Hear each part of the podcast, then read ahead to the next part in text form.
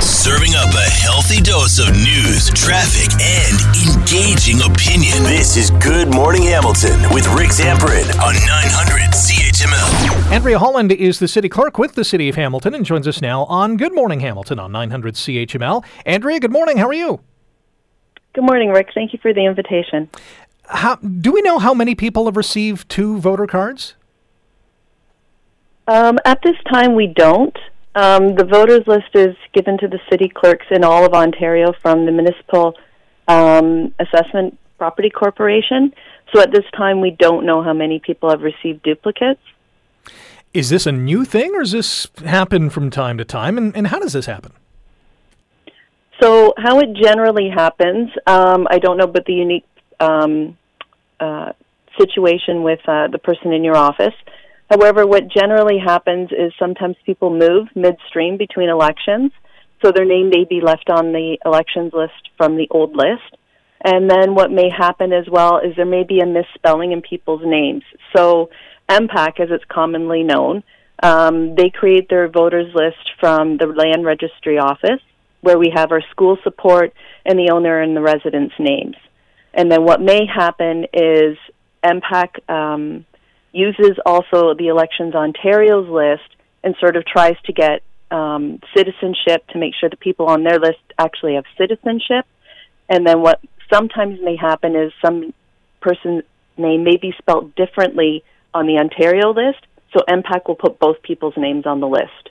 Ah, great explanation. So, if there's listeners out there right now saying, Yeah, I, I have two cards, what do they do? So, you will only be able to vote once. If you have an extra card, bring it with you. And what we will do is we will amend the list for you at the voting station. What happens if a Hamilton resident does not receive a voter card? You absolutely do not need a card to vote. Any eligible elector in Hamilton can vote at the poll.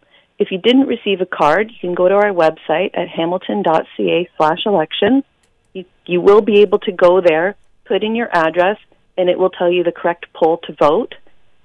So there are a couple of voting dates coming up. We have October 14th and 15th as an advanced poll date.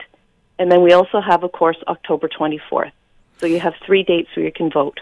That is uh, Election Day here in the city of Hamilton. CHML will be broadcasting live from City Hall, by the way, on that night. Should be an exciting evening. Andrea Holland is our guest on Good Morning Hamilton on 900 CHML. Andrea is the city clerk with the city of Hamilton. The um, the voter cards. Um, when when someone does not receive a voter card, does that does that happen a lot in town? Is that a common occurrence? I will say it is quite common, um, especially if you live in a building, in an apartment building where you may have renters coming and going. The land registry office does not keep track of tenants unless that tenant has provided that information to the land registry office or MPAC. You mentioned uh, advance polls. We had the first two this past weekend, Friday, Saturday. Any sense of how active they were? Yeah, so it was great. We had a lot of people come out um, on the Friday and Saturday. We had over 11,600 voters come out these past two days. Wow, is that above expectations? Um, I wasn't here in 2018. For me, it, I think it's a healthy response for the first two dates, considering they're a couple weeks out from the actual election day. Voting by mail is also an option. Any guesstimates on how many people could be voting by mail this year? We did get over 3,500 people register for voting for vote by mail. Those people have up until October 24th to return those packages. Um, so this is the first time Hamilton's done it, so it'll be interesting to see what percentage of people return those. Yeah, very much so. There but of course, go ahead. Sorry, Rick. I do want to say anybody who's registered to vote by mail may get their package and change their mind. They can absolutely still come to the poll and vote. And what we will do is we will cancel the package and they can vote at the poll. Very good to know. Because there, yeah, there's I'm sure a lot of people thinking, no, I'm not going to be around on the 24th, or I can't go to the advance polls or vote by mail, and all of a sudden their schedule changes. Like, you know what, I'm going to go uh, at, at, at my polling station and cast the ballot on on election day. So that's a good option.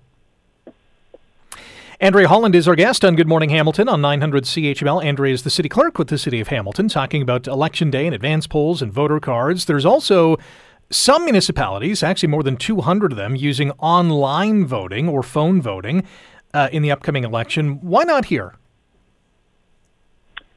So when we looked at some of the census data, we realized um, there isn't a, as great a percentage of people who have access to internet technology. We do understand that the federal government is working on that as far as um, availability of proper internet services, especially in the rural areas. So we're waiting to see what that work is going to happen over the next four years. We understand there was a bit of a delay with COVID.